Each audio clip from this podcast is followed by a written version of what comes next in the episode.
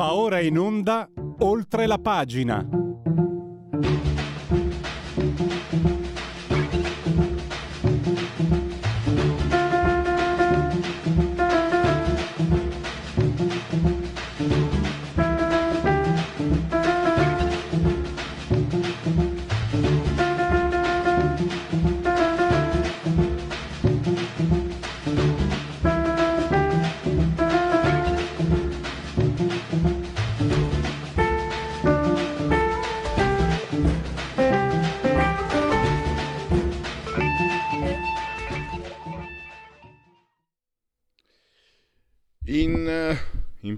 Presenza in simultanea quando sono scoccate le 10.38 insieme a Radio Libertà, insieme naturalmente a eh, il grande Federico Dottor Bossari saldamente sulla tolla di comando in regia tecnica, entrambi siamo sospesi a 120 metri sopra il livello del mare, temperatura egiziana 25 gradi centigradi sopra lo zero, piccolo anacoluto Carmelo Bene ha spiegato a Vittorio Gasman cos'è un anacoluto, io non sono in grado. Ma... Sai che l'estate scorsa un mio amico mi ha girato un dato Google e eh, in Marocco, alla stessa ora del pomeriggio, c'erano due gradi in meno rispetto a Treviso. Io poi, poi Gretina è tornata sui suoi passi. Comunque sia, in simultanea, Radio Libertà, oltre la pagina, un abbraccio forte, forte, forte, forte alla signora Angela Clotilde e Carmela. Loro ci sono e come se ci sono. E ci seguono e ci seguiscono pure, anche secondo la sintassi, dal canale dell'elettrodomestico più amato, vale a dire il televisore, il canale 252, perché questa Radio Libertà è una radiovisione, chi sa buona Radio Libertà.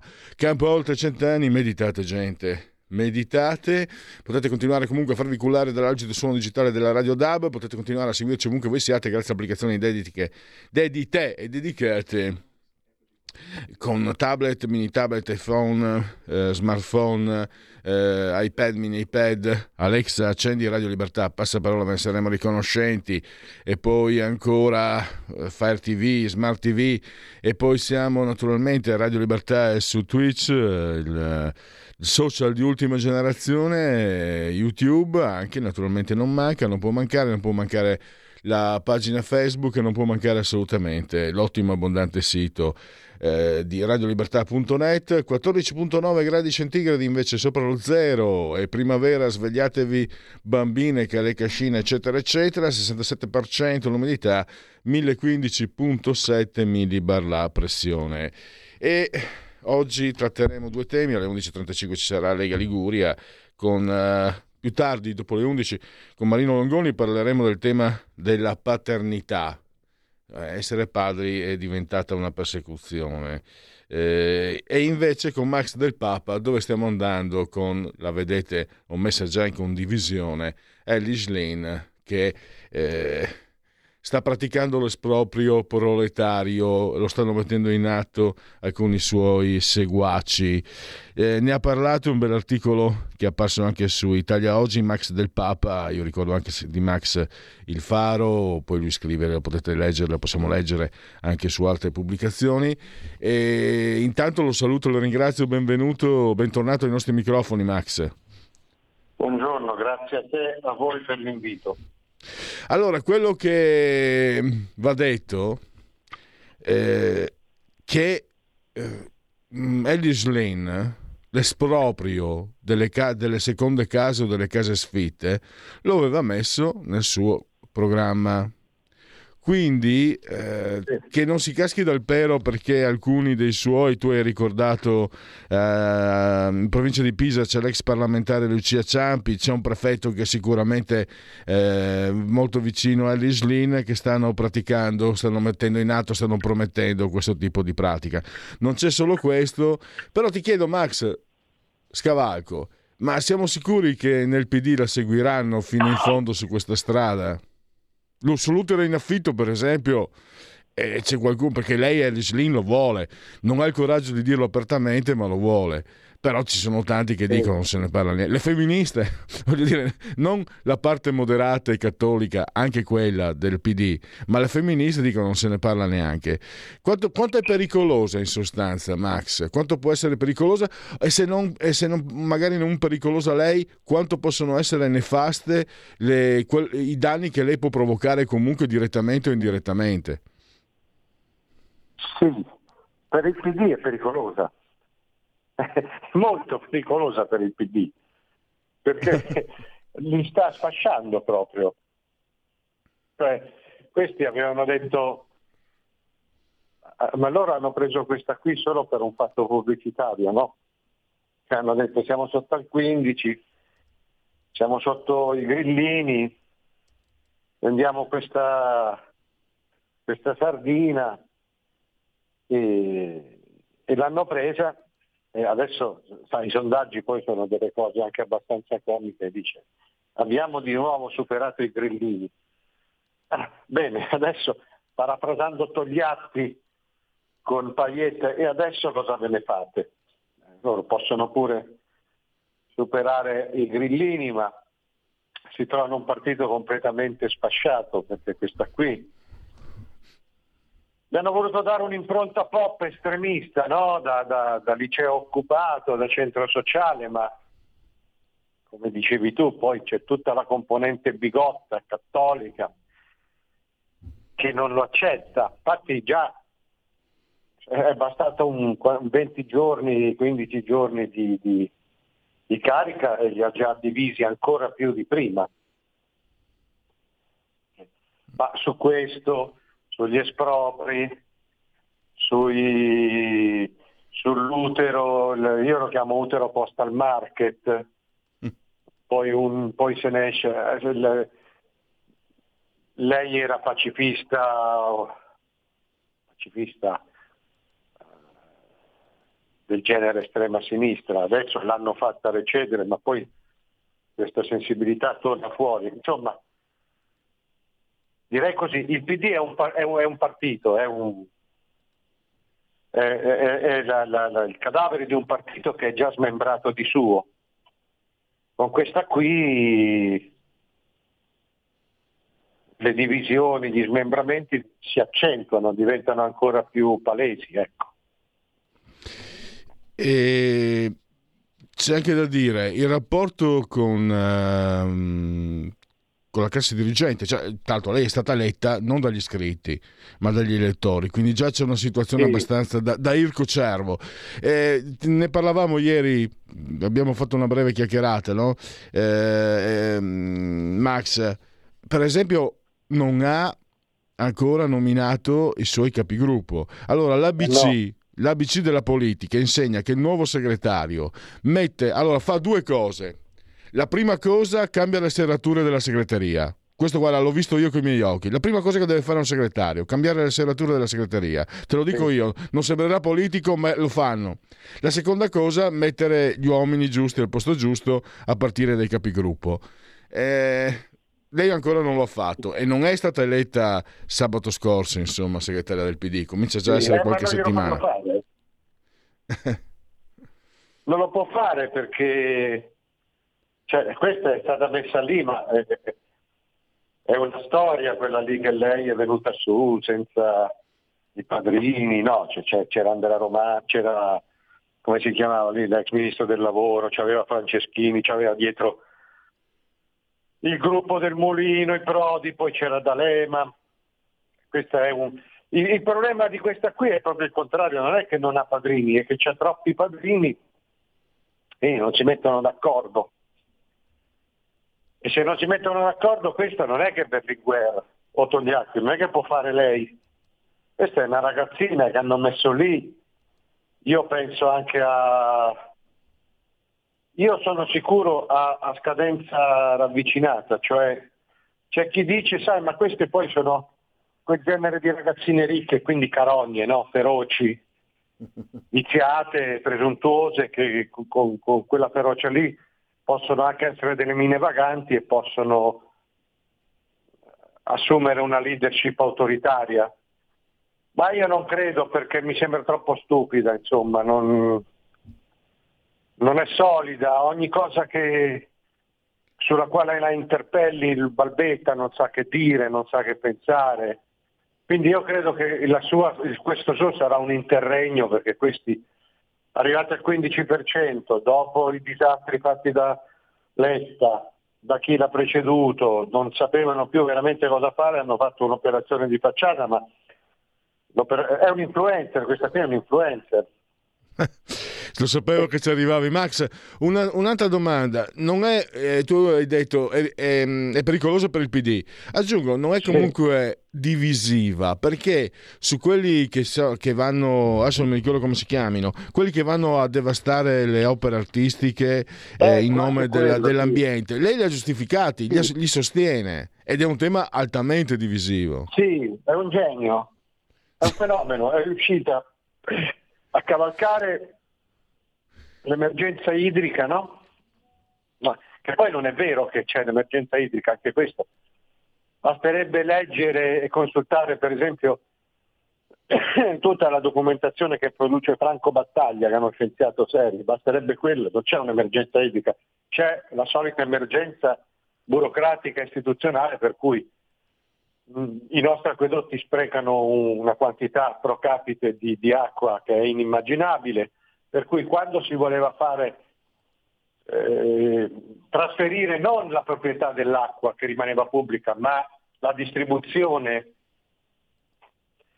e l'utilizzo, no? il trasporto a eh, soggetti privati in collaborazione col pubblico, sono subito partiti i referendum e no, questo non si fa, solo che quei privati lì poi si incaricavano di sistemare tutta la, la dotazione infrastrutturale italiana che è pessima, specialmente a sud, ma non solo, e non si è fatto niente.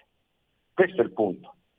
Allora lei riesce da una parte a cavalcare l'emergenza idrica, dall'altra riesce a difendere quelli che vanno a tirare, che vanno a rovinare, a imbrattare il palazzo vecchio, poi ci vogliono 5 tonnellate d'acqua per rimetterlo a posto. È un tipo così, cioè è una, una cosa comica questa qui. Oh, per quello che riguarda invece gli abusivi, ecco, lì c'è da dire anche che, hai visto quello che è successo a Roma, che è venuto fuori? L'assessore Tobia Zevi, Zevi quello, l'assessore sì. alla, alle politiche abitative, che pigliava ordini, ha fatto vedere Mario Giordano, pigliava ordini da, dal capo degli abusivi. Quindi lì c'è una linea di partito, direi.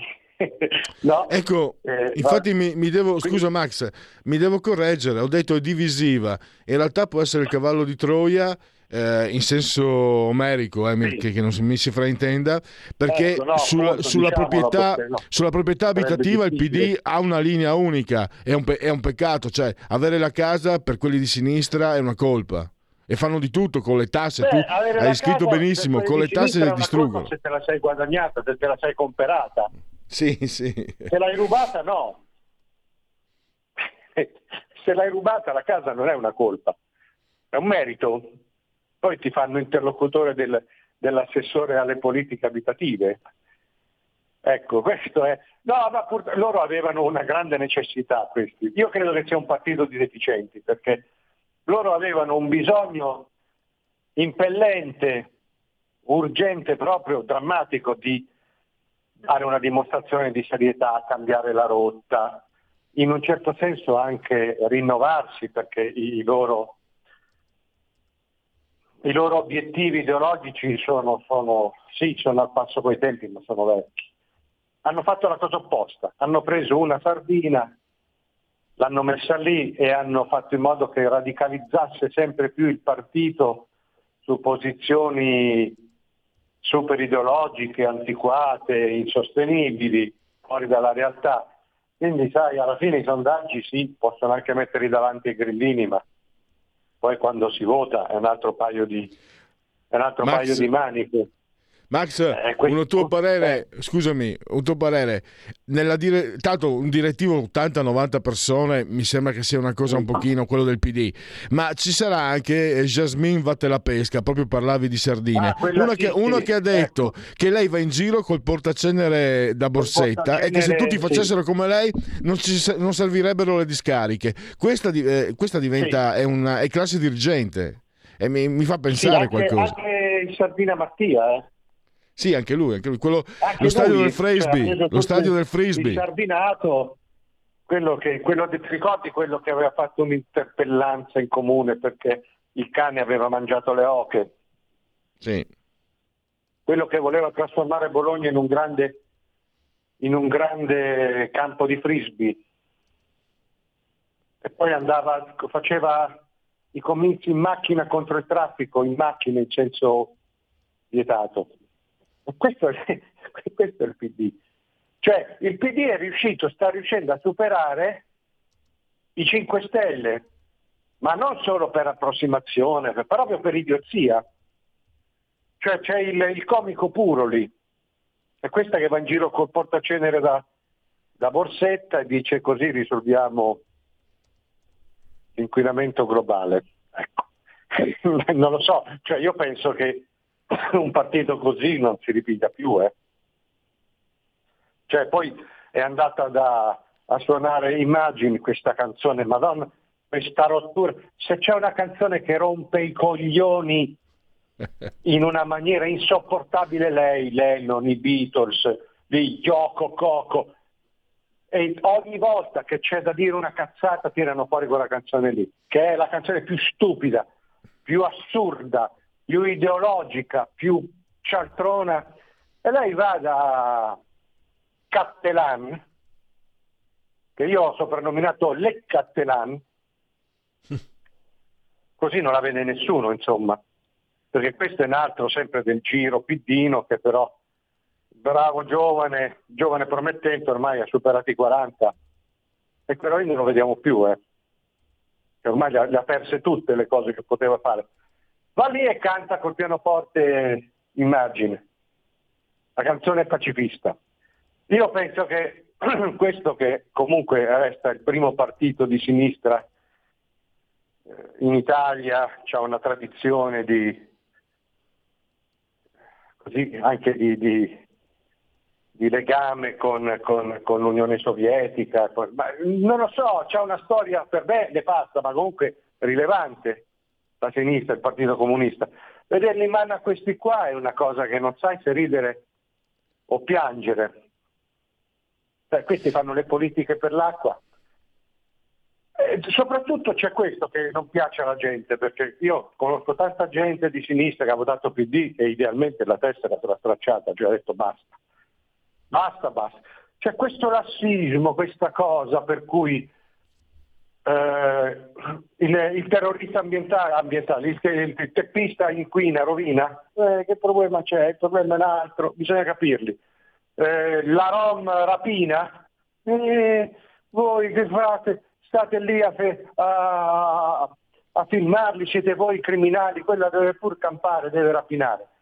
E il camorrista di 18 anni ammazza uno che faceva pizzare, eh, ma qual è il problema? Quelli poveraccio, anche lui da campare eh, I ladri di casa c'è dentro una mafia, un racket che fa paura.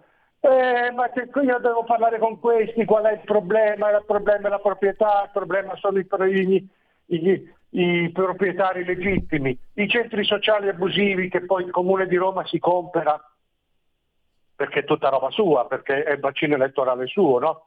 Quindi il Comune prima lo dà, lo lascia in utilizzo abusivo, non pagano niente, non pagano poi lo compra addirittura con i soldi dei romani e lo ridà sempre agli abusivi. Eh, c'è questa idea mafiosa della legalità, questa idea lassista del, dei diritti, questo garantismo sempre per il criminale, è questo che poi va a devastare, per quello che dicevo che questa è pericolosa per il partito, perché ormai a sinistra non è rimasto neanche più quel moralismo di sinistra, il moralismo legalista, il populismo perbenista del costume socialista non è rimasto più.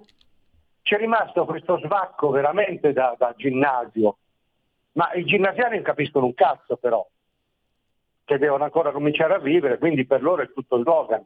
La pace, le canne, la giustizia, l'eguaglianza. Ma un partito della sinistra europea, per quanto sputtanato, per quanto rovinato, che agisce in un contesto europeo, in un contesto internazionale, non può ridursi in questo modo. Un'ultima cosa, eh, è mm. complessivo comunque, la situazione è un po' de- mh, mm, allo svacco, è complessiva, perché io per esempio sapere che questa Jasmine fa parte della classe dirigente, entrerà nella... va bene, cioè sono molto preoccupato, però onestamente, Max, quando io vedo un importante dirigente della destra nominato uno che usa il discorso del Duce su Matteotti, io l'ho letto tanti anni fa ed è, ed è il più grande manifesto antifascista che ci possa essere. Se uno legge il discorso di Matteotti, di, del Duce su Matteotti, diventa automaticamente antifascista, ma non come loro, quelli di sinistra, nel senso che tu non puoi accettare una figura di questo genere. E questo era un dirigente. Ma e... il Duce su Matteotti o il Duce su Andreotti? no, eh, Conte, Conte si è sbagliato. Destra, parlando di persone di destra, perché poi non è vero che Conte è di sinistra, oggi c'è un bel pezzo su Italia Oggi, siccome dopo sentite Longoni, non è vero che Conte è di sinistra, Conte non è, Conte proprio non, è, non esiste, ma al, al, di là di questo, c'è questa cosa, Mussolini che ha fatto il delitto Andreotti, no, qui c'è un problema un po' più serio proprio di, ma lo sappiamo, eh, lo sappiamo, cioè qui è un, è un, un problema di levatura, di livello che è, è, trasversale. Certo, in questo senso la destra non è un granché, anzi, pro... però in questo senso diciamo che ecco, la Elli, tra le varie cose tra, del peggio che sta eh, sdoganando nel modo più, più imbarazzante, più tronfio anche, più sbaccato, c'è questa totale mancanza di ogni serietà, per cui lei apre il partito ai, alle sardine. E che ti devo dire? Cioè, questi sono passati da, da Togliatti alle sardine. È vero che questa tendenza la, l'aveva già inaugurata Grillo, solo per dirne uno, però non è un buon motivo per insistere, insomma, anche perché poi, sai, questi hanno sempre la pretesa che è comica, questi la pretesa, avevano la pretesa di essere morali, di essere colti, di avere letto. Io in questo tranello non ci sono mai cascato, cioè per me questa gente qui sono sempre stati dei deficienti, dei poveri idioti, ma anche proprio da un punto di vista culturale, intellettuale, gente di veramente di secondo, terzo livello. Però adesso come faranno a difendere anche questa, questa questa millanteria, cioè noi siamo i migliori, siamo i preparati, con Sardina Mattia, con questa che va in giro col, col uh, il portacenere da borsa, con quell'altra che come dice una parola ne sbaglia due, la Schlein. Insomma, sarà difficile. Io penso che questi vadano verso sicura uh, autodevastazione, estinzione, però nel frattempo sarà, sarà, anche divertente vedere come riusciranno a motivare le loro antiche presunzioni. Certo Max... se, se prima erano divisi e conclusi, adesso sono completamente dissociati. Devo chiudere purtroppo, ma comunque noi ci sentiamo ormai eh, periodicamente grazie alla tua disponibilità. Grazie di tutto Max, eh, ricordo anche il Faro, la sua pubblicazione online e a risentirci a presto. A presto, grazie a voi. Un saluto a tutti. Tutte le domeniche, dalle 8 alle 10, la rassegna stampa del giorno e alcuni dei fatti principali della settimana che si è appena conclusa, con ospiti e telefonate in diretta. La domenica mattina non perdere contatto con la realtà su Radio Libertà, senza filtri né censure.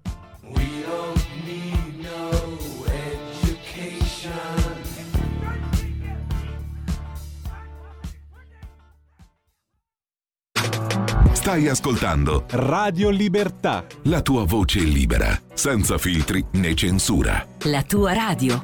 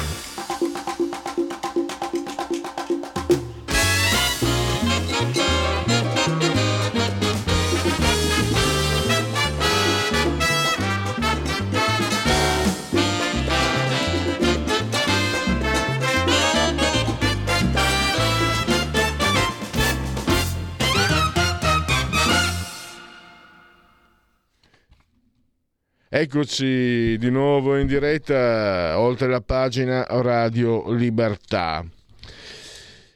Quel desiderio di paternità che non c'è più, la società orfana, insomma essere padri significa essere, diventare dei bersagli, lo stiamo vedendo, sono passati pochi giorni dal 19 marzo, qualcuno voleva addirittura, ha cercato, ha negato questa festa. E eh, ieri il direttore di Italia Oggi 7 eh, Marino Longoni ha portato dei numeri che attestano come l'assenza del padre in realtà comporti delle conseguenze nessuno, di cui nessuno parla. Io non ero a conoscenza, quindi un'occasione per riparare la mia ignoranza, ma sono numeri che fanno discutere. Non ve li anticipo, lascio che sia Marino il direttore a rivelarveli. Ehm, tenendo presente che la figura paterna sta, scompa- sta scomparendo perché eh, aumentano i divorzi. In un divorzio il padre generalmente diventa un assegno. Mm, io l'ho visto, cioè, non, non, per fortuna, non per esperienza diretta, ma ho visto indirettamente che è così, non è che sia un modo di dire, per quello che capisco io. E, e quindi ciò fa sì che ci siano sempre di più famiglie dove i figli non hanno un riferimento eh, paterno maschile. La femminilizzazione della società come paventava Ida Magli con, con tutte le conseguenze eh, del caso, negative le valutava lei, perché vedeva uno squilibrio ovviamente. Allora, il direttore Marino Longoni, eh, innanzitutto fatemelo salutare e ringraziare. Ciao direttore, grazie per essere qui con noi. Ciao, buongiorno a tutti. E allora ti lascio subito la parola perché le cifre che, mm, che hai rivelato ieri eh, sono, no, secondo me dovrebbero essere al centro di un dibattito molto vasto perché sono, sono importanti. E tu tra l'altro non c'era bisogno, eh, ma ovviamente alla fine dell'articolo del tuo editoriale di ieri specifichi non voglio, nessuno vuole il ritorno alla società patriarcale. E chi figuriamoci sarebbe una regressione eh, che nessuno vuole, però lo stato delle cose non va bene così com'è, non, non, non, può essere, non può passare liscio come se nulla fosse. A te la parola, direttore. Sì, sembra quasi che nella nostra società si stia diffondendo sempre di più una presunzione di colpa nei confronti della virilità, cioè dell'essere uomo, padre, maschio, eccetera, eccetera. Infatti sempre più spesso si sente parlare di virilità tossica, di patriarcato, ritorno al patriarcato. E, allora, se da una parte non c'è dubbio che eh, da, da, molti, da, molti, decenni ci sia una giusta battaglia delle donne per la, la propria valorizzazione del ruolo della femminilità, che nel passato sicuramente è stato eh, oscurato, sottovalutato, eccetera, eh, però questo non, non, dovrebbe portare all'eccesso opposto eh, della eh, diminuzione del, del, del ruolo del, del, padre in questo caso. Invece è quello che sta già succedendo, cioè eh, i dati che ho trovato sono che negli Stati Uniti 17 milioni di bambini, cioè 2 su 5, stanno crescendo senza una figura paterna. E questo perché il 40% dei bambini nasce già fuori dal matrimonio e quindi lì spesso la figura paterna non c'è o si eclissa o sparisce. E poi c'è il problema dei divorzi dove anche lì spesso la figura paterna sparisce e si trasforma, come dicevi tu, in un assegno. In Europa non ho trovato dati così precisi, però più o meno la situazione non dovrebbe essere molto diversa. Ma questo non è un sintomo di eh, eh, progresso sociale, come vorrebbe appunto una parte della cultura progressista, è un sintomo di malessere. Infatti ci sono dei dati che lo dimostrano in modo evidente. Il 73% dei giovani che abbandonano la scuola in anticipo, cioè prima di terminare il corso di studi, appartiene a famiglie prive della figura paterna. E così anche il 63% dei giovani suicidi non ha eh, la figura paterna di riferimento. Evidentemente la figura paterna ha un ruolo anche nel, nell'equilibrio psicologico dei bambini, che eh, bene o male, dei bambini e delle bambine ancora, eh, che bene o male hanno bisogno di qualcuno che eh, dia l'esempio, indichi la strada, detti le regole fondamentali della, della, della propria esistenza. La mancanza di questa figura può essere eh, sostituita con con figure che si prendono, non so, dai film, da, da, da, da qualche altra parte, però effettivamente eh, qualche problema spesso lo crea.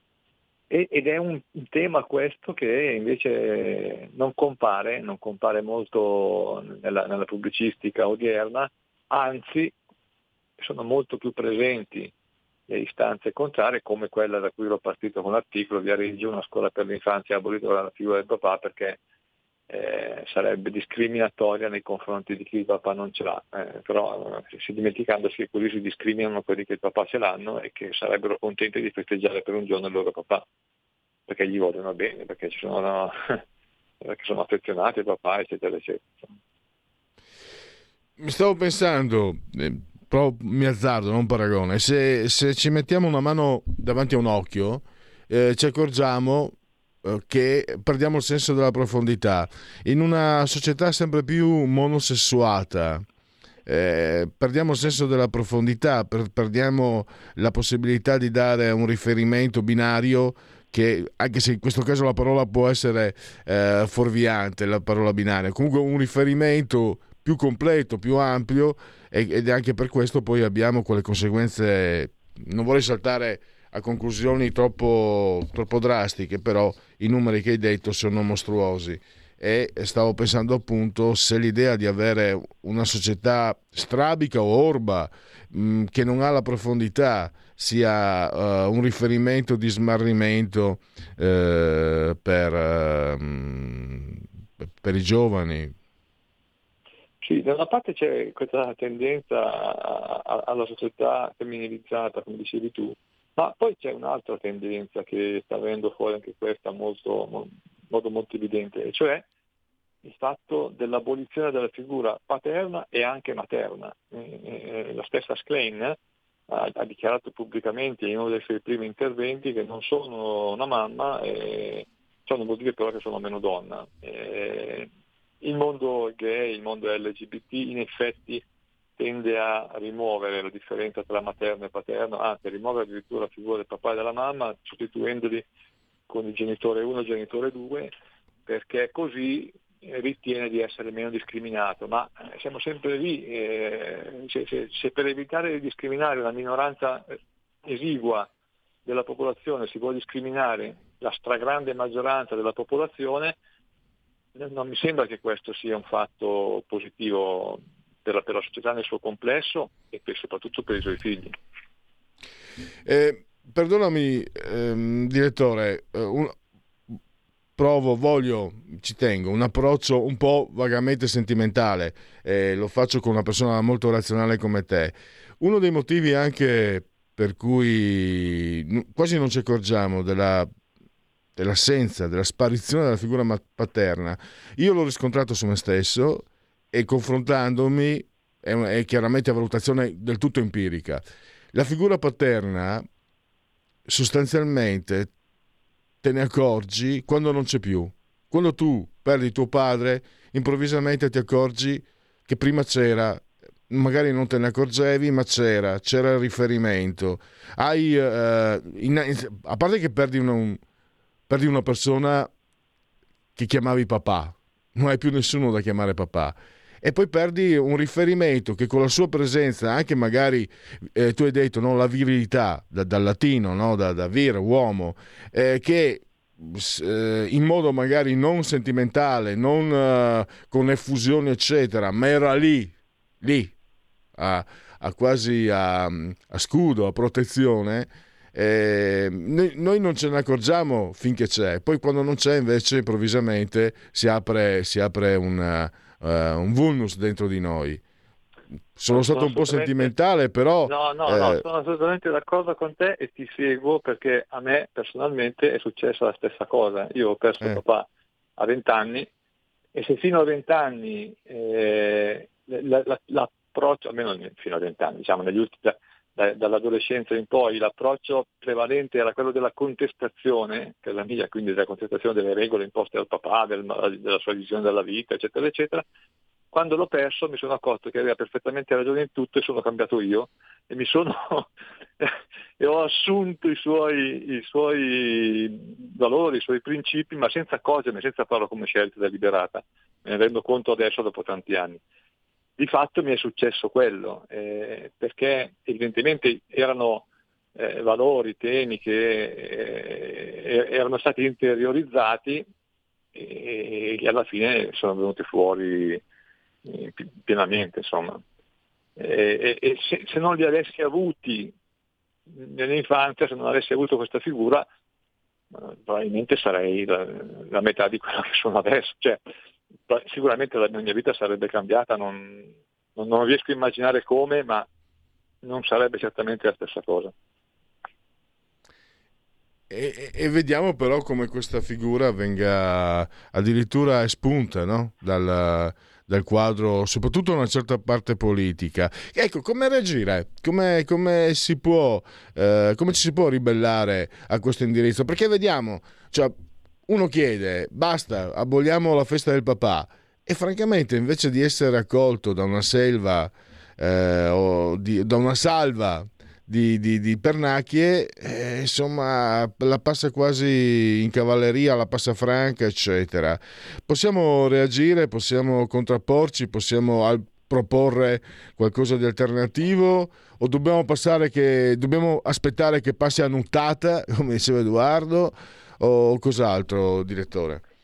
Beh, eh, sì, possiamo fare quello che stiamo facendo, cioè discutere razionalmente, cercare delle ragioni eh, da contrapporre a quelli che eh, sono sulla cresta dell'onda, perché non si può negare che questo approccio oggi eh, sia di moda e quindi eh, sia, sia, più, sia, più, difficile da contestare, mentre dal loro punto di vista è più facile dire delle stupidaggini enormi facendole passare per, per cose sensate. Eh, però se non siamo d'accordo possiamo fare il lavoro che stiamo facendo esattamente in questo momento, e cioè scrivere, parlare, ragionare, portare le argomentazioni contrarie, eh, sperando che eh, prima o poi la, la, la, verità venga fuori. Insomma. La verità che tu hai portato alla luce con quei numeri eh, molto, molto importanti. E grazie anche per questo, grazie naturalmente per essere stato qui con noi, direttore. Io saluto e ringrazio il direttore di Italia Oggi 7, Marino Longoni.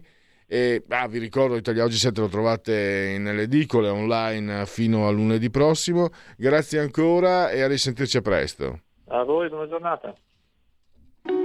Segui la Lega è una trasmissione realizzata in convenzione con La Lega per Salvini Premier. Eccoci, siamo su legaonline.it, scritto legaonline.it, segui la Lega prima che la Lega seguisca te alla Pellegrina e anche alla Sintattica, o segua te alla Marciana. Eh, molte cose si possono fare da e su questo sito, per esempio scrivervi che cosa buona e giusta alla Lega Salvini Premier è molto semplice, si versano 10 euro, lo si può fare anche tramite PayPal, PayPal, PayPal senza nemmeno vi sia la necessità che siate iscritti per PayPal, per PayPal, poi il codice fiscale, gli altri dati richiesti e quindi vi verrà recapitata la magione per via postale. Se di mezzo ci sono poste italiane, consigliamo gesti apotropaici a profusione sia per le femminucce che per i maschietti, la tessera Lega Salvini Premier. È un periodo lungo, eh, la virgola l'ho messa in maniera... Bravo Pellegrini, hai messo veramente la virgola al, al momento giusto, senza nemmeno leggere. È tutto memoria, fantastico. Andiamo avanti. Eh, poi il gesto di autodeterminazione civica, io lo chiamo così, il 2 per 1000. Quindi la possibilità di, eh, come dire, di, di, piegare lo Stato, almeno, almeno lì, alla, a, che, a quello che è il nostro diritto prima di tutto, e poi la nostra volontà, cioè il 2 per 1000 scelta libera che non ti costa nulla, nella tua dichiarazione dei redditi scrivi D43, dove D eh, è come Domodossola, 4 i Cavalieri dell'Apocalisse, i Moschettieri o le stagioni, decidete voi, 3 invece è assolutamente il numero perfetto. E infine le apparizioni radio-televisive dei protagonisti eh, politici della Lega allora, andiamo a vedere. Oggi pomeriggio il vice ministro alle infrastrutture Edoardo Rixi lo potrete vedere o ascoltare alle 17.15 appunto nella rubrica all'interno della rubrica economia di Sky TG24. Sempre oggi, ma questa sera, seconda serata, ora, di, eh, ora dell'aperitivo, per chi vi parla, 22.35, eh, ormai no, aspetta aperitivo, ormai no, sì che ho dovuto, mamma mia, che brutto momento. Eh, così per motivi eh, di profilattici, basta alcol, basta, basta salame, basta cibo, mamma mia, che tristezza. Eh? Eppure sono qui! Pugnazze, vero? Piace ricattare moralmente gli altri, è bellissimo, non lo sapete voi cosa vuol dire. Orgoglio ne uccisi di più il petrolio. Isabella Tovaglieri, l'europarlamentare della Lega, ospite a diritto e rovescio di Rete 4. Poi ha fatto parlare in questi giorni, tutte le agenzie hanno parlato di Susanna Ceccardi, europarlamentare leghista, che ha rivelato all'interno di una trasmissione radiofonica, credo un giorno da pecora, di essere stata molestata a 15 anni dal papà di una sua amichetta. Pensate un po'. Lei sarà ospite, anche lei, dritto e rovescio, quindi in salsa leghista, la trasmissione di Rete 4, Susanna Ceccardi, europarlamentare, alle 23.20, alle 22.35 invece la sua collega sempre a Bruxelles della Lega Isabella Tovalieri. E eh, basta, mi sembra che per eh, Segui la Lega sa. Segui la Lega è una trasmissione realizzata in convenzione con La Lega per Salvini Premier. Ora, aspetta, andiamo a, a darvi un aggiornamento. Mi aspetto passi in avanti sui migranti al vertice UE. Meloni a Bruxelles, sto leggendo da ansia.it, soddisfatto della bozza di conclusioni, ha detto la Premier, calunnie e falsità. Malò Meloni allo scontro sui migranti. L'Occidente porta l'umanità verso l'Armageddon nucleare, ne è convinto l'ambasciatore russo degli Stati Uniti Antonov che ritiene l'irresponsabile flusso di armi letali verso l'Ucraina. Secondo l'ISV, l'offensiva russa a Bakhmut sta rallentando. Naufragio di migranti al largo della Tunisia, almeno 5 morti. Piazza della Loggia, presidenza del Consiglio non è parte civile. Andiamo allora adesso, come invece promesso, a, a vedere i sondaggi. Allora, un Istat intanto. La vac- vaccinazione anti-influenzale in Italia propensione ai comportamenti del 2021. Nel 2021 le persone anziane, 65 anni e più, che dichiarano di essersi vaccinate contro l'influenza sono il 66,1%, valore sotto la soglia raccomandata dall'OMS, Organizzazione Mondiale della Sanità, 75%, quota peraltro non raggiunta neanche tra gli over 75. Il 33,4% delle persone non vaccinate di 65 anni e più ha dichiarato di non averlo fatto perché non si ritiene un soggetto a rischio. Tale quota scende al 22, scende al 22,9% tra gli ultra 74 anni. Ha fatto il vaccino antinfluenzale il 71,5% di chi dichiara di essere in cattive condizioni di salute il 69,1% di chi dichiara la presenza di malattie croniche. Il timore dei rischi collegati al vaccino riguarda il 21,7% dei non vaccinati in cattive condizioni di salute e dichiarano di stare male o molto male rispetto al 10% di chi dichiara di godere di buona salute. Chiudiamolo e andiamo a aprire il sondaggio. L'ultimo. Questo è Osservatorio Italia, realizzato da Quorum, committente Sky TG24. Eh, si fida dei seguenti esponenti politici, 66 Sergio Mattarella, eh, sono eh, in memoria i dimentichi dell'Urano impoverito, bravi, Giorgia Meloni 41, Giuseppe Conte 39, alla faccia di Andreotti, Eldish Lane Delito Andreotti, Eldish Lane 30, Matteo Salvini 26, Silvio Berlusconi 22, Carlo Calenda 18, Matteo Renzi 14. Io ho detto, queste classifiche le fanno apposta per... è stato talmente sulle, sulle balle a, a, ai giornalisti Matteo Renzi che stanno, si, si, stanno togliendo i sassolini dalle scarpe, molti dei colleghi. Eh, poi abbiamo... Mm, il giudizio che sul lavoro fatto dal governo eh, positivo 41, negativo 49, non so il 10. Eh, si può dire globalmente che il giudizio sul lavoro fatto dal governo sinora, eh, questi sono vabbè, gli elettori PD 41-49, questi erano gli elettori PD, non vedo il dato complessivo. Il governo lavora sulla riforma fiscale ha confermato l'impegno, mm, lei è d'accordo con la con la riforma fiscale, tutti 35, eh, 43 no, non sa il 22. Reddito di cittadinanza mh, mm, va eh, dunque abolito, riformato, eh, ristretta la platea. Abolito 22, riformato 42, ristretta la platea eh, l'8.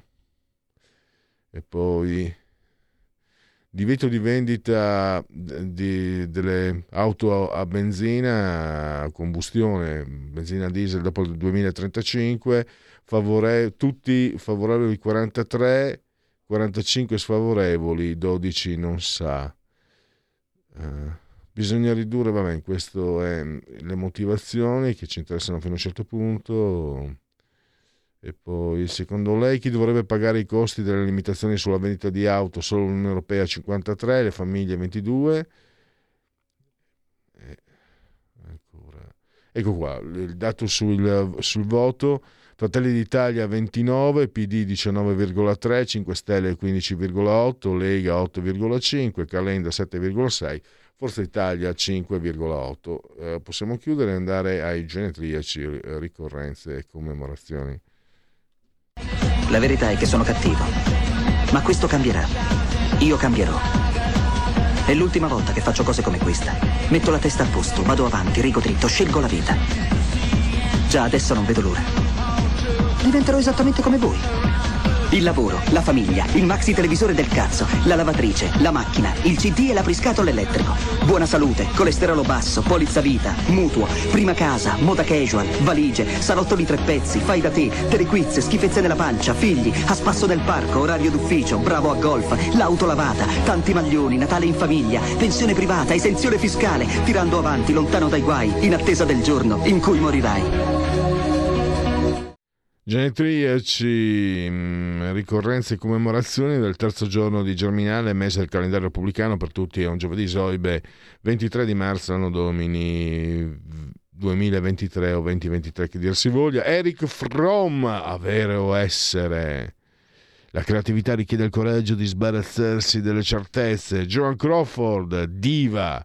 Puoi costruire giocattoli, non celebrità. Akiro Kurosawa eh, Sogni, poi Piero Chiara, Daluino, eh, scrittore, Armando Testa, pubblicitario, il, dove dove, Carmen Fita, celebre personaggi dei caroselli, Ugo Tognazzi, Conte Mascetti, donna incazzata, mezza ciulata.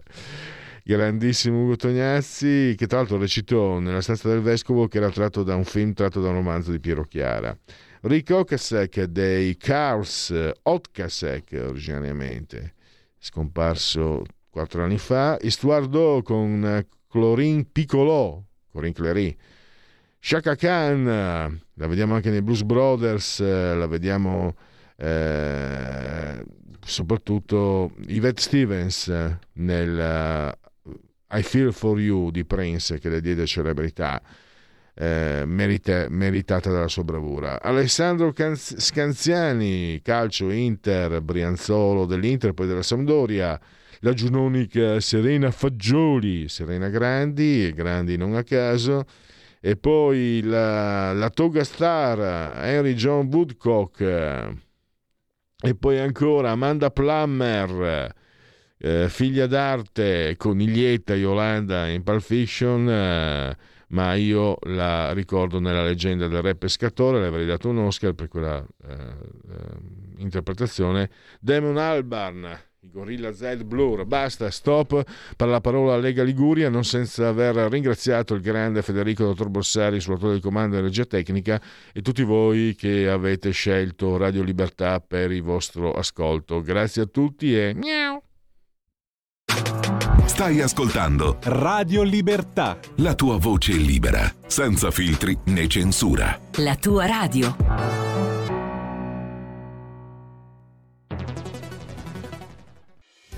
Quotidiano di Sicilia, il quotidiano d'Italia, l'informazione che ribalta i luoghi comuni, una vera visione dei fatti, l'Italia vista da sud. Ogni siciliano che vive in Italia e nel mondo è una risorsa, è protagonista della crescita della nostra nazione. Dai forza alla crescita della nostra isola, abbonandoti al QDS digitale più archivio a soli 99 euro annui. Quotidiano di Sicilia, il quotidiano d'Italia una scelta di valore.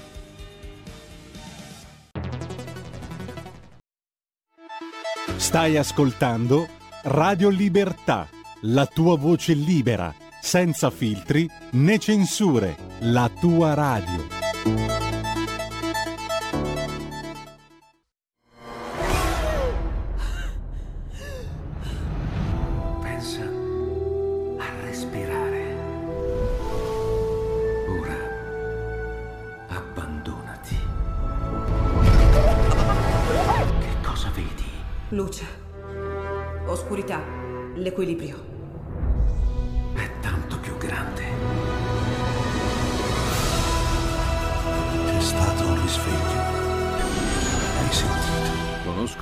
Sola verità.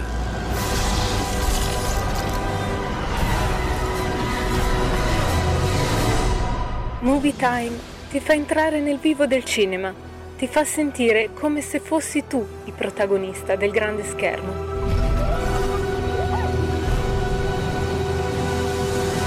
Ogni sabato dalle ore 16.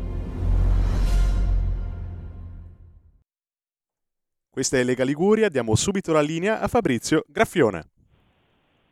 Buongiorno a tutti da Genova e dalla Liguria, qui oggi c'è nuvoloso, dovrebbe, speriamo, che pio- anzi che piova nei prossimi giorni, perché qua c'è anche un po' il problema siccità come un po' tu- in tutta Italia. Ne parliamo subito con il nostro primo ospite della mattinata, che è l'ex deputato Ligure, consigliere comunale a Pietra Ligure, Sara Foscolo. Ciao Sara, ci sei?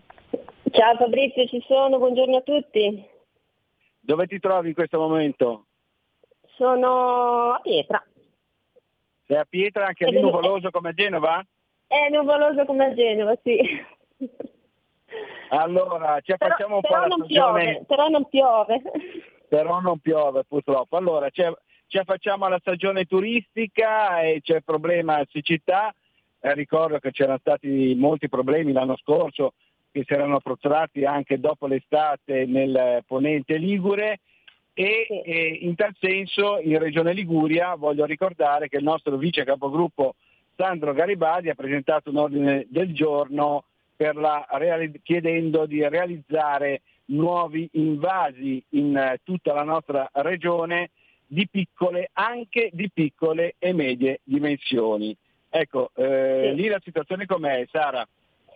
Eh, qui la situazione è un po' penso come dappertutto, come in tutta la Liguria, ma non solo nella nostra regione. Purtroppo quest'inverno è stato poco piovoso, eh, non è nevicato e quindi sicuramente i problemi che già si sono verificati l'anno scorso quest'anno saranno amplificati. Abbiamo avuto ad esempio il problema di Andorra che aveva, che aveva e che ha risolto recentemente il problema dell'acqua salata. Eh, però leggevo ancora recentemente che quest'estate, se continua questa situazione, il problema dell'acqua salata ce l'avranno altri comuni, addirittura anche rischia la città di Savona, capoluogo. E quindi bisogna, bisogna cercare di risolvere questo problema. Eh, il problema che eh, ovviamente sì, tutti possiamo metterci del nostro perché tutti i cittadini devono avere una certa attenzione nell'utilizzo dell'acqua, però sicuramente intervenire sulle strutture, perché comunque tante, tante strutture, tanti acquedotti sono vecchi, c'è una perdita di tanti milioni di metri cubi d'acqua e poi bisogna investire, come dicevi prima, sugli invasi. E anche recentemente è intervenuto sia Matteo Salvini, Ministro delle Infrastrutture, sia Edoardo Rixi, eh, che Vice Ministro alle Infrastrutture, dicendo che nel prossimo decreto eh, non, non basta nominare un commissario, ma bisogna investire dei soldi perché sennò il commissario ovviamente non, eh, non può agire eh, senza la disponibilità economica. E, e quindi speriamo che nel più breve tempo possibile si riescano a, a fare queste strutture, a, a diciamo correre ai ripari per, eh, almeno per l'emergenza, per l'emergenza estiva. Poi sappiamo benissimo che eh, anche turisticamente i nostri paesi d'estate si popolano e quindi il fabbisogno idrico sarà sicuramente più alto. Tra l'altro dopo l'emergenza coron- coronavirus, lockdown vari eccetera, insomma l'anno scorso c'è stata una bella ripresa del turismo in eh, Liguria e credo anche nel, nel Ponente dove vivi tu, nella tua zona e siamo pronti anche quest'anno per accogliere i turisti, però appunto c'è questa incognita della siccità. Eh, purtroppo sì. Eh, no, diciamo che i dati della scorsa stagione, ma anche quelli del periodo di Natale e Capodanno, sono stati buoni e adesso ci aspettiamo, ci sono dei ponti, c'è Pasqua e quindi ci aspettiamo un arrivo, un arrivo di turisti, la provincia, la Liguria sono pronti, c'è stato tra l'altro ieri un, un incontro interessante a Finalborgo dove ha partecipato anche l'assessore, l'assessore regionale al turismo, organizzato dall'Unione Provinciale Albergatori, eh, dove sì, in questo momento la stagione è andata bene, anche nei weekend abbiamo avuto un bel riscontro, grazie anche alla non pioggia, ma il sole ha portato, ha portato turisti nelle, sulle nostre coste anche, anche durante questi weekend e sicuramente adesso la sfida sarà quella di prolungare sempre di più le, eh, la stagione turistica puntando non solo sul mare, sulla balneazione, ma ad esempio finale, che dove si è svolto ieri il convegno, ha puntato molto sull'outdoor, quindi per allungare le stagioni e destagionalizzare, destagionalizzare il turismo. Savona diciamo che eh, è, è la provincia che ha più strutture recettive, quindi è pronta ad accogliere tutti i turisti che ci vogliono venire a trovare. Benissimo, cambiamo subito argomento e ti, ti, ti, informo che sta uscendo un timido sole qui a Genova e passiamo no, all'argomento diciamo, che, un argomento di attualità proprio che si sta discutendo in questi giorni anche sui eh, quotidiani, in televisione eccetera, ossia l'utero in affitto o maternità surrogata come si vuole chiamare in altro modo, ma io preferisco eh, chiamarlo utero in affitto perché praticamente eh, c'è stato un po' il caso su Rai 3 eh, con il ministro Roccella per la famiglia eh, e il, la conduttrice Lucia Annunziata, abbiamo letto tutti sui giornali, l'esclamazione che ha fatto la giornalista, insomma ehm, è venuto fuori poi che sostanzialmente eh, queste donne vengono pagate 100.000 euro, eh, si parla di prezzi addirittura fino a 200.000 euro, si parla anche di razzismo perché eh, sostanzialmente chi ordina il figlio fatto tra virgolette in provetta, eh, che poi non è così, non è figlio in provetta ma utero in affitto, ehm, eh, sceglie eh, donne, gli ovocidi eh, di donne bionde, alte, con gli occhi azzurri, bianche, mentre quelle nere eh, sarebbero diciamo, per la maggior parte scartate. Insomma c'è un problema veramente morale e, e, e anche Matteo Salvini che è venuto qua a Genova sabato, eh, la, la, scusate, il 19 marzo eh, in occasione della festa del papà, accompagnato la figlia all'acquario di Genova, ha detto eh, insomma l'utero in affitto dovrebbe essere un reato internazionale e non soltanto in Italia. Convieni? Sì, convengo, convengo, è un argomento che eh, negli anni si è sempre discusso anche in casa Lega, non è la prima volta che si affronta eh, questo problema, anche durante la scorsa legislatura Matteo Salvini aveva lanciato proprio una proposta di legge di iniziativa popolare dove aveva annunciato una raccolta di firme contro eh, questa mercificazione dell'utero, perché poi alla fine, è, alla fine, è, quello. Oggi è tornato un po' alla ribalta dopo la, la decisione del prefetto di Milano di non far, di non far registrare i figli di coppie che eh, hanno, hanno, avuto un figlio in questo, in questo modo e quindi da lì le manifestazioni è tornato un po' alla ribalta. Ovviamente il governo credo è, è compatto su questa, su questa, posizione, credo che anche in questa legislatura abbiamo già depositato 4-5 proposte di legge sul tema. Eh, io ritengo, eh, ma io ti dico anche da donna, che sia una cosa obbrobriosa pensare di affittare il proprio corpo, mm, non lo so, mi chiedo anche come fa una donna a sentirsi crescere un figlio a nove mesi in pancia e, e poi doverlo eh, sapendo già che dovrà, dovrà, darlo via perché comunque lei ha affittato un'incubatrice per questi nove mesi. E poi il mercato, il mercato come dicevi tu si parla di 100-200 mila euro, poi forse ho letto che alla donna in sé ne vanno molto meno perché poi è tutto quello che c'è, che c'è intorno che, che, alza il prezzo di, questa, eh, di questo affitto ecco, di, di utero.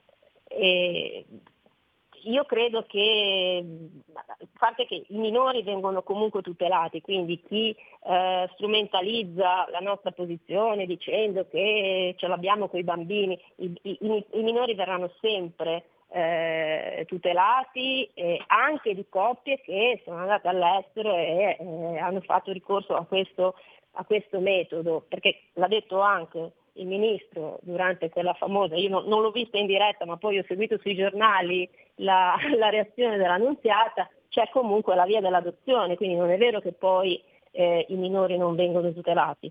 Sicuramente eh, far sì che questa, questa pratica eh, diventi legge, diventi una pratica quotidiana, secondo me è assurdo, perché è vero che eh, vai a sceglierti su una sorta di catalogo eh, l'ovulo biondo, intelligente, con tre lauree, alto, è assurda questa cosa è assurda perché poi diventa veramente un mercato, tant'è vero che all'estero ci sono state anche già delle fiere sull'utero in affitto e io sinceramente non vorrei che arrivasse anche in Italia la fiera dell'utero in affitto.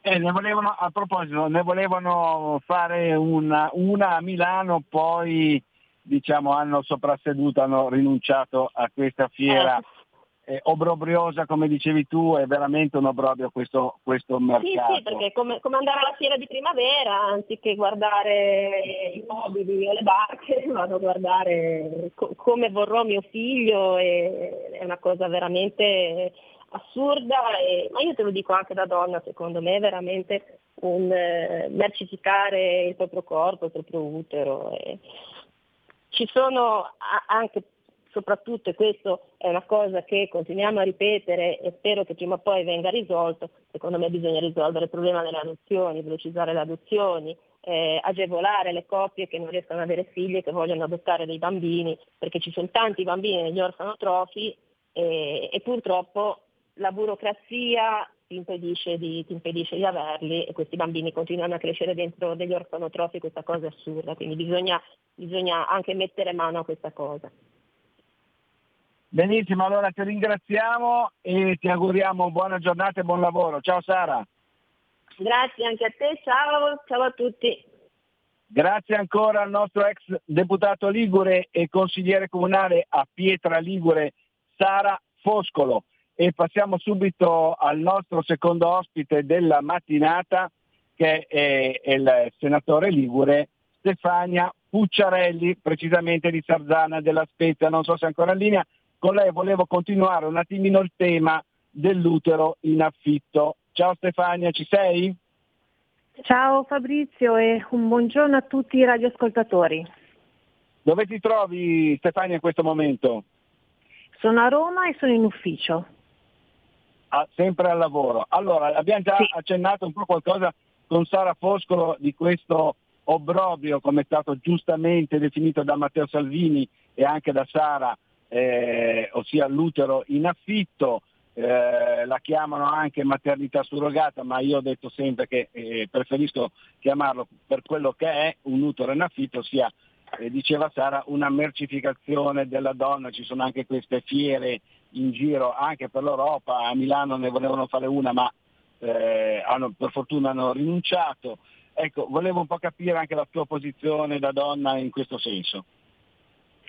Ma eh, devo essere sincera, io sono donna e sono anche mamma e non riesco a, a, a capire come una donna possa portare avanti una gravidanza per nove mesi, possa partorire e subito dopo il parto si possa privare del bambino. Ecco, eh, quello che è il, il rapporto così eh, naturale, così profondo che c'è tra una mamma e un bambino non si riesce neanche a descrivere.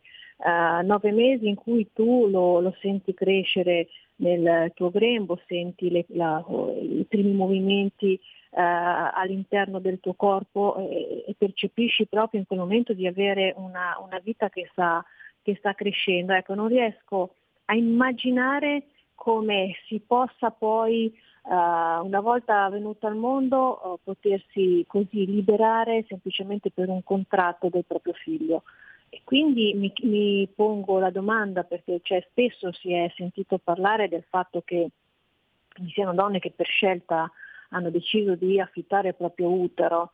Uh, ecco, io non, non, sono convinta che sia una scelta. Dal mio punto di vista dietro a questa scelta obbligata c'è una disperazione di molte donne che molto probabilmente utilizzano questo sistema per, perché hanno de, delle grosse difficoltà economiche.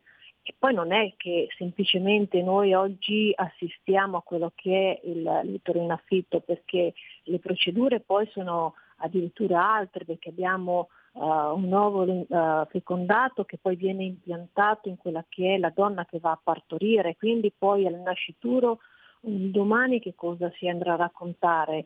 che è figlio di un uovo fecondato ma che poi è stato impiantato in quella donna che l'ha dato alla luce, oppure non si dovrà mai raccontare quella che è l'origine della, della sua, del, del, suo concepimento fino alla nascita. Cioè questo, questa parte della, di questa vita di questo bambino dovrà essere completamente cancellata perché come si potrà poterla raccontare. Quindi è un campo molto delicato, molto uh, che, che, tocca molte sensibilità. E quello che mi sento di dire è che i bambini hanno diritto ad avere un papà e una mamma, ma l'individuo non ha il diritto di diventare genitore. Lì è un po' la natura poi che sceglie eh, chi lo può diventare oppure no, ci sono anche tante circostanze che portano ad essere genitore oppure meno. E non è neanche detto che tutti i genitori sia eterosessuali che omosessuali possono essere dei genitori eh, perfetti, quindi anche il fatto stesso di voler poi eh, attribuire al fatto che una coppia omosessuale sia migliore rispetto a una coppia eterosessuale sono eh, puramente discorsi che non hanno nulla poi di, eh, di, di, dati su quali basare poi queste, queste, queste mh, eh, possibilità. Allora, l'utero affitto è un reato in Italia, Matteo Salvini ha giustamente ricordato che dovrebbe essere un reato internazionale, ossia bisognerebbe vietarlo anche all'estero. Sei d'accordo? Beh, io direi che di fatto, ripeto, dal mio punto di vista sono, oh, condivido questo tipo di, di discorso perché eh, ritengo che può benissimo essere considerato come una, la vendita di un essere umano, quindi da, da quel punto di vista lì deve, deve essere eh, giustamente punita, perché poi dietro a, queste, a, questi fenomeni non sai mai che cosa succede. Io ho dei ricordi anche nel periodo della pandemia, ma anche semplicemente all'inizio della guerra in Ucraina. Io ricordo bene le immagini della, eh, nel periodo della pandemia di quella struttura che era un ex albergo proprio in Ucraina dove lì venivano fatte, fatti nascere questi bambini eh, frutto dell'utero in affitto in attesa di dover poi essere prelevati dai genitori che dovevano arrivare da tutte le parti del mondo per ritirare quello che sembrava più o meno un pacco postale. E quindi con il lockdown sono rimasti eh, fermi in questa struttura in attesa che i genitori venissero a prendere, questi, i futuri genitori venissero a prendere. Questo è durato per, per tanti mesi, per i mesi del lockdown. Ricordo eh, l'episodio dell'inizio della guerra in Ucraina, il nostro ambasciatore di fatto ha raccolto quei bambini ospiti in queste strutture che, che, che tengono i bambini in attesa che vengano raggiunti da quelli che saranno i futuri genitori, portati in un luogo sicuro perché di fatto anche loro erano nati, rimasti senza la mamma perché una volta partorito poi la madre li, li, lascia in queste strutture e rimangono accuditi da queste ostetriche che ne, eh, prendono cura nei primi giorni di vita. Ecco, anche questi bambini presi come dei pacchi portati in, al sicuro nell'attesa che poi fossero consegnati al futuro uh, genitore. Ecco, non credo che sia questa la strada per diventare papà o diventare mamma. Ci sono comunque dei bambini che attendono negli orfanotrofi, occorrerebbe snellire tutte quelle che sono le procedure per le adozioni, perché di fatto anche oggi se noi dovessimo fare un'analisi di quello che è il sistema dell'adozione in Italia qualche cosa bisognerebbe eh, rivedere perché sono troppo lunghe, sono troppo faraginose, eh, quello che vale in una regione non vale in un'altra e quindi spingono i genitori che vogliono adottare dei bambini ad adottare i bambini all'estero. Ecco, rivedere un po' il, quello che è anche il tema legato alle adozioni e, e, ragionare in questo senso. Il tema della maternità surrogata io sinceramente da donna e da mamma non, non lo condivido. Allora, cambiamo argomento, ma rimaniamo sul tema delle donne perché eh, ieri è stata presentata al Senato, mh, è stato presentato un tuo documento che riguarda eh, l'Iran, le manifestazioni che ci sono state, anche lì libertà per le donne, si passa un po' da un estremo all'altro.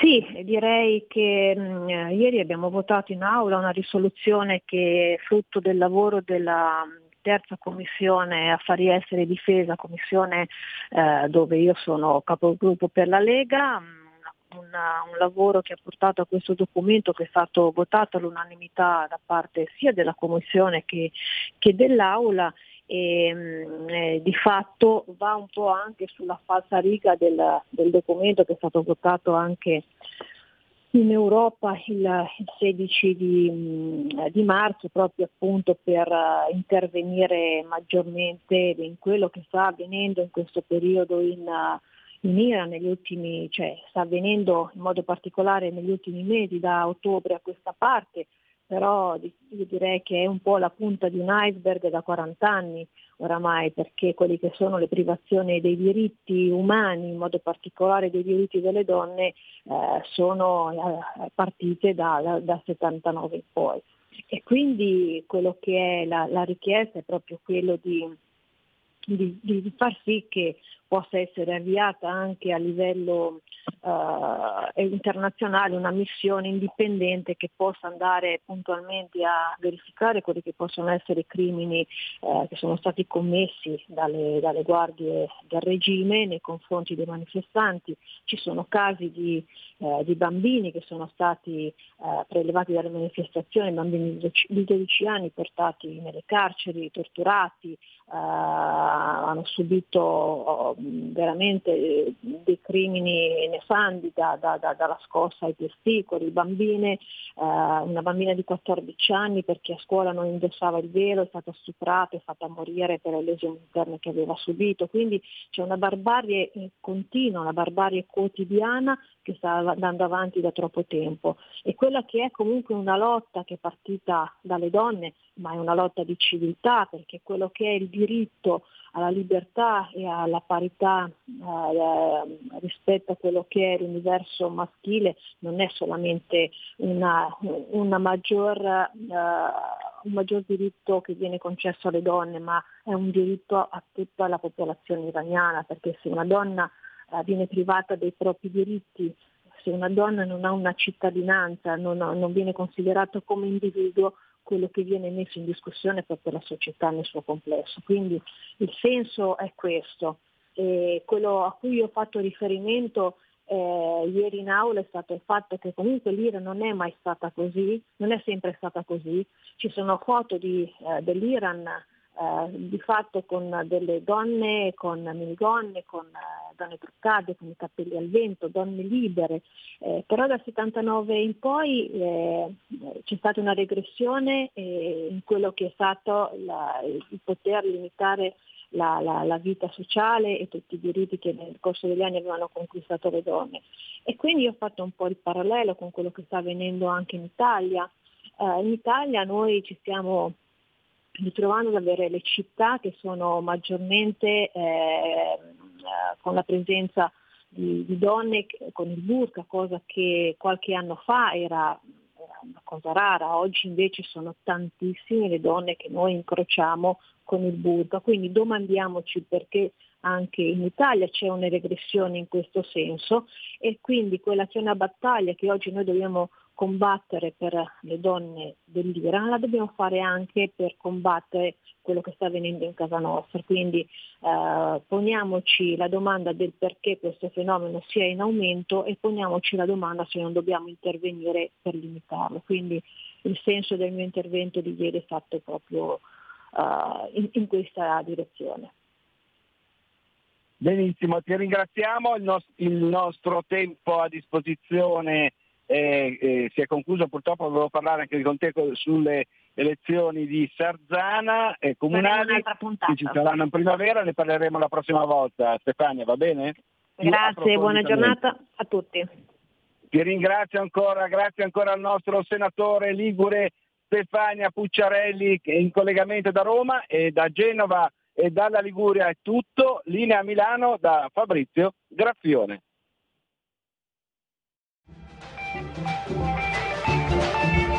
Avete ascoltato oltre la pagina.